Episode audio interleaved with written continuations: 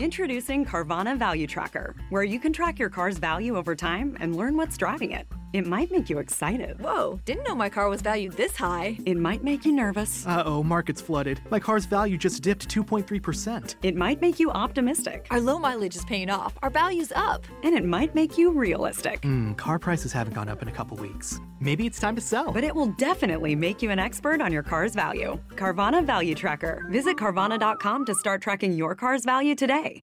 Benvenuti o bentornati su questo canale digitale dedicato alla salute mentale e alle neuroscienze. Io sono Valerio Rosso, sono un medico psichiatra e se vi piacciono questi argomenti di cui parlo a tutta la mia community, iscrivetevi subito a questo mio canale YouTube o al mio podcast Lo Psiconauta, oppure al mio Facebook o al mio Instagram, ok? Bene, l'altro giorno mentre discutevo con un collega medico di medicina generale di alcuni sintomi peculiari, piuttosto particolari di un giovane ragazzo che per me potrebbe essere affetto dalla sindrome di Asperger, ho pensato, ma guarda un pochino, non ho mai parlato di sindrome di Asperger sul mio canale YouTube. Questo è strano anche perché le serie televisive o i film in cui c'è un protagonista affetto da questa sindrome a me piacciono molto. Vedi lo strepitoso Sheldon Cooper della meravigliosa serie The Big Bang Theory, eh, oppure Doctor House, oppure Bones, l'antropologa forense, Lisbeth di Millennium, Uomini che odiano le donne, tanto per intenderci, oppure lo splendido Alan Turing nel film The Imitation Game, giusto per citarne alcuni, insomma sono tutti personaggi che a me piacciono molto, che creano sempre delle belle storie. E quindi vi parlo oggi di sindrome di Asperger. Che cos'è? Da dove deriva? Come si cura se si deve curare. Bene, come sempre iniziamo da qualche cosa di pratico. Infatti, quando incontri qualcuno che ha la sindrome di Asperger, potresti notare subito due cose, ovvero sarà una persona intelligente, almeno come gli altri, o in alcuni casi di più, ma senz'altro avrà più problemi con le relazioni con le altre persone. Avrà cioè problemi con quelle che si definiscono abilità sociali. Probabilmente tenderà anche ad avere un'attenzione piuttosto ossessiva su di un argomento specifico o su di un'area area di interesse e tenderà anche a ripetere sempre gli stessi comportamenti, ovvero ad essere estremamente affezionato ad alcuni schemi di comportamento e modi di vivere. Che cos'è quindi la sindrome di Asperger? Bene, si tratta di un cosiddetto disturbo pervasivo dello sviluppo che modernamente viene fatto rientrare nei disturbi eh, dello spettro autistico, pur non comportando ritardi nell'acquisizione della capacità linguistica o disabilità intellettiva, tanto per intenderci. Infatti, per le sue caratteristiche particolari si definisce appunto un disturbo autistico ma ad alto funzionamento, che si manifesta, come dicevamo prima, con una importante alterazione delle capacità sociali, con schemi di comportamento ripetitivi e la tendenza ad occuparsi di attività ed interessi ristretti e ossessivamente, diciamo, selettivi, ad esempio la musica, l'arte, la matematica,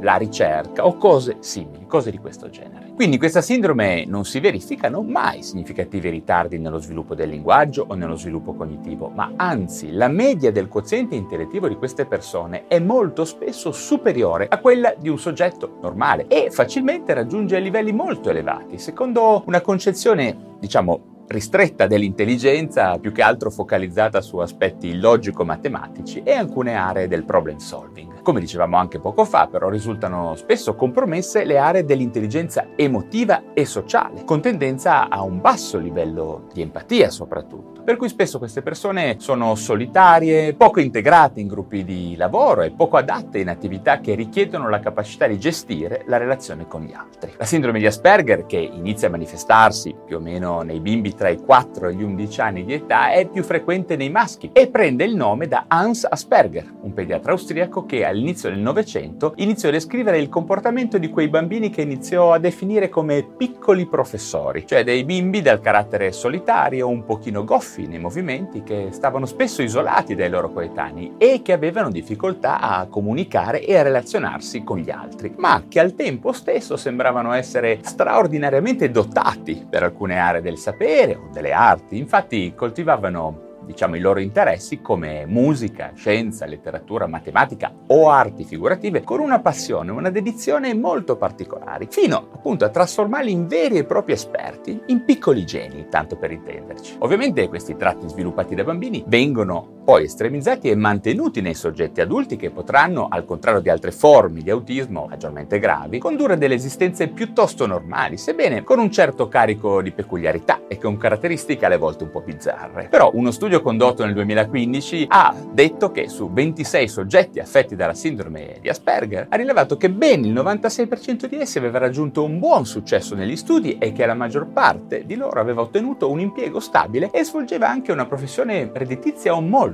redditizia. Ma adesso veniamo a un punto importante. Quali sono le caratteristiche a cui portare attenzione nella diagnosi di un paziente Asperger, spesso quando è ancora un bambino? Allora, ad esempio abbiamo la tendenza a non agganciare lo sguardo delle altre persone e a non contraccambiare i sorrisi. Abbiamo poi la scarsa tendenza a essere interessato agli altri, a collaborare con gli altri, non ama la competizione e non accetta il confronto. Questo genere di bambini spesso poi sul piano motorio e poi di conseguenza anche quando saranno adulti sono impacciati e maldestri, non si muovono bene, si notano anche da questo punto di vista. Dicevamo poi che il loro ottimo quoziente intellettivo, abbinato alla capacità di focalizzarsi ossessivamente su di una funzione specifica come arte, matematica, permette a queste persone di diventare veri esperti in settori molto specifici, anche se qualcosa di strano nella loro competenza, nella loro capacità stride, proprio perché questa forma di intelligenza è poco articolata e poco in connessione col resto delle altre aree del sapere spesso. Vediamo infine che molti famosi musicisti, artisti o scienziati molto probabilmente erano affetti da Asperger. Tra gli altri vi ricordo Michelangelo Buonarroti, Wolfgang Amadeus Mozart, Isaac Newton e pare anche Steve Jobs, il padre fondatore della Apple. Infine molto scalpore negli ultimi anni ha fatto anche la giovane Greta Thunberg che tutti sappiamo ha provato a sensibilizzare il mondo rispetto ai problemi dell'ambiente.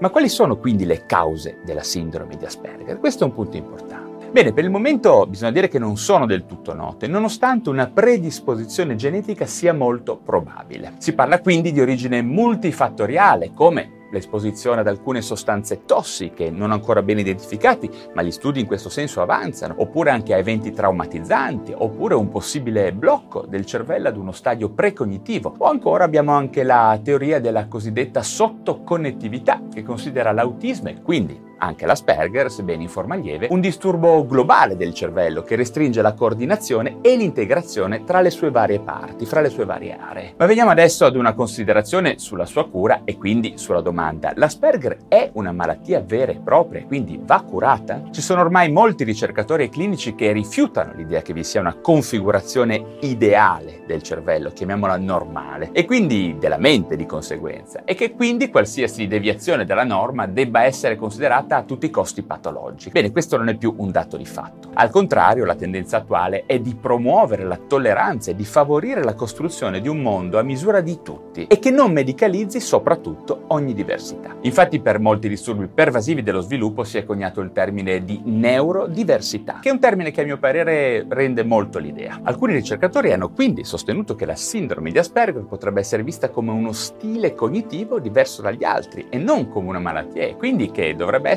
addirittura rimossa dal DSM-5 come era accaduto per fortuna, in passato per l'omosessualità. Diciamo quindi che le persone che presentano le caratteristiche degli Asperger andrebbero aiutate e sostenute non per la condizione in sé, ma piuttosto per le varie più probabili comorbidità con altre malattie come il disturbo ossessivo-compulsivo, la depressione, l'ansia e spesso anche la DHD, ok? E di queste cose ne ho parlato in altri video a cui vi rimando. Bene, credo che per oggi sia abbastanza, ma a questo punto lascio la palla a voi e spero che vi facciate sentire numerosi con domande, precisazioni o opinioni giù in descrizione. Anche questa volta, prima di salutarvi, se vi sono stato utile, vi invito a darmi un like e iscrivervi a questo mio canale YouTube o al mio podcast Lo Psiconauta, a seconda del canale digitale da dove mi state ascoltando. Ricordatevi anche della mia pagina Facebook, del mio Instagram e soprattutto del mio blog valerirosso.com, dove troverete tantissimi articoli di approfondimento sulla salute mentale e sulle neuroscienze, tutte informazioni semplici e ben organizzate che difficilmente troverete in questa forma da altre parti sul web. Ok, per concludere, come sempre, vi ringrazio davvero molto per la vostra attenzione e ci vediamo al prossimo video.